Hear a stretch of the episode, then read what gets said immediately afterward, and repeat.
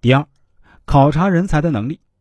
对于选人来说，曾国藩一旦初步判定人是可用的，就先发给少量薪资，把他们安顿在幕府之中，然后亲自接见，暗中观察，待他们感觉到被考察之人已经有比较了解的时候，确定有把握的时候，再根据这个人的才华、具体情况，褒以官职，委以重任。对于那些他认为将来可堪大用之人，他对其考察的会更加细致，时间也会更长。比如，他对鲍超的考察就故意制造了一些曲折。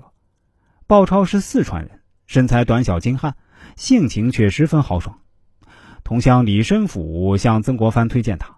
刚开始时，曾国藩只交给了他两营人马，鲍超嫌少，便对李申府说：“想要投奔到胡林翼帐下。”申府回来后对鲍超说：“曾大人待人未必不如胡大人，你刚来还不了解情况，耐心的等待一段时间再说吧。”不久传来警报说太平军正大举前来进攻，于是曾国藩派鲍超前去增援，结果大胜而回。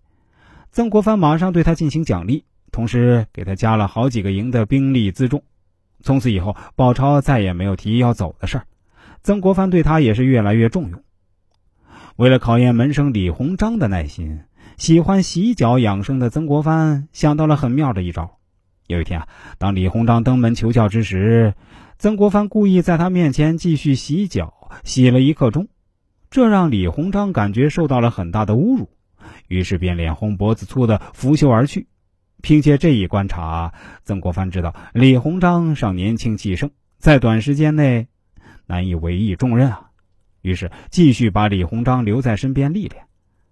曾国藩还时常利用与部属吃饭的机会，暗中观察他们。每天中午，他都会和幕僚们一起用餐。话说有一次啊，大家在用餐时，饭里有没有去壳的稻谷？大多数人呢都是把壳整掉，吃里面的米。但这时，曾国藩忽然发现一位七姓幕僚，他居然仔细的把每一粒谷都挑出来扔掉。当时曾国藩并没有说话，但饭后却立即差遣账房拿出二十两白银给这位幕僚，请他走人。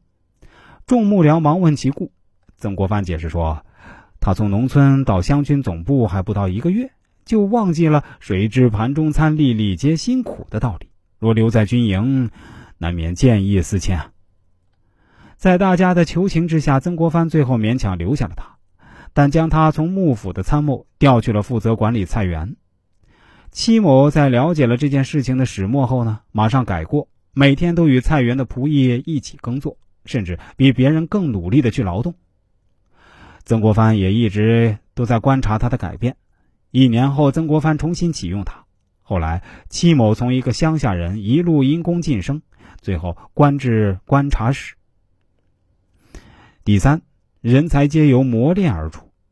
经过考察，对于那些可造之才，曾国藩在培养上所花的功夫可谓不遗余力。他认为，天下无现成之人才，亦无生之之着实。人才以培养而出，气实以磨砺而成。曾国藩一生以培养人才作为自己的乐趣。他说：“君子有三乐，第一乐就是拿一本书高声朗诵。”声音清脆，我心里非常高兴。第二乐就是鼓励别人，使得别人每一天都在进步。第三乐就是勤劳，辛苦一天后躺在床上，感觉很快乐。